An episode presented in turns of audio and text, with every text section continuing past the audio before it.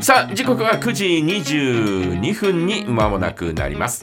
えー今日のお題桜ソングといえばこれだ。ということでですね、はい。皆さんの思う桜ソングぜひ教えてください。お待ちしておりますよ。してます。私はねうん。渡辺美里ですよ。渡辺美里さんが来ましたか。桜の花の咲く頃にというね、えー曲があります。はいえーこの歌はですねあの僕さ渡辺美里が大好きでねうん。まあ大好きだなと思ってずっと聴いてるんですが、はい。ただデビューした時からあ好きだったわけではなかったんですね。おおそうなんですね、うん、あのマイ・レボリューションが流行った時もそれほどピンとこなかったんですね。うん。ただなぜなんのかなとそのあたりちょっと思い出せないんですが、うんでも一番最初に買ったアルバムは「リボン」というアルバムだったんですよ。はい。で、えーこの「リボン」というアルバムはちょっとこうおなんていうかなベストアルバム的な、えー感じなのもちょっとあったりなんかして、うん。えー昔の昔のその前のお曲とかもおこう収録されてるような、えーそんなあアルバムだったんですね、えーその中に収録されていたのがこの「桜の咲く頃に」という、えー曲だったんですよ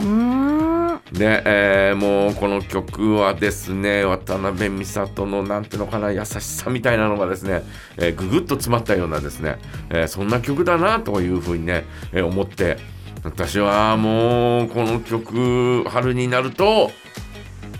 思い返すというか、えーなんか歌詞がじゃあ優しさが優しさが溢れてるみたいなね。えー渡辺美里作詞作曲う木根直人お編曲という、えーことになるんですが、はい。えーこのなん桜の咲く花の咲く頃に私のことを思い出してねっていうそういう曲なんですよ。ざっくり言うと、うんえー遠くに離れた同級生、えーちょっとね、えー思っていたあその男の子に対してですね、えー桜の花が咲く頃だったら、えーになったら私のことを思い出してみたいな、えーそんなあ話の曲ででしてね、うん。いやーなんていい歌なんだろうみたいなね、えー結構渡辺美里の歌の中にはパンチの効いた曲もあったりなんかして、あのー頑張れ女子みたいなね、えーやるぞ女子みたいな、えーね。えー女の子負けるなみたいな、うん。えーそんな曲も多いんですがちょっとこの曲はまたあー違ったような、えーそんな感じがして、えー非常にですね、えーこうこのアルバムの中でもあーいいなというふうに、えー。そんな曲です、ね。うん。えー私ら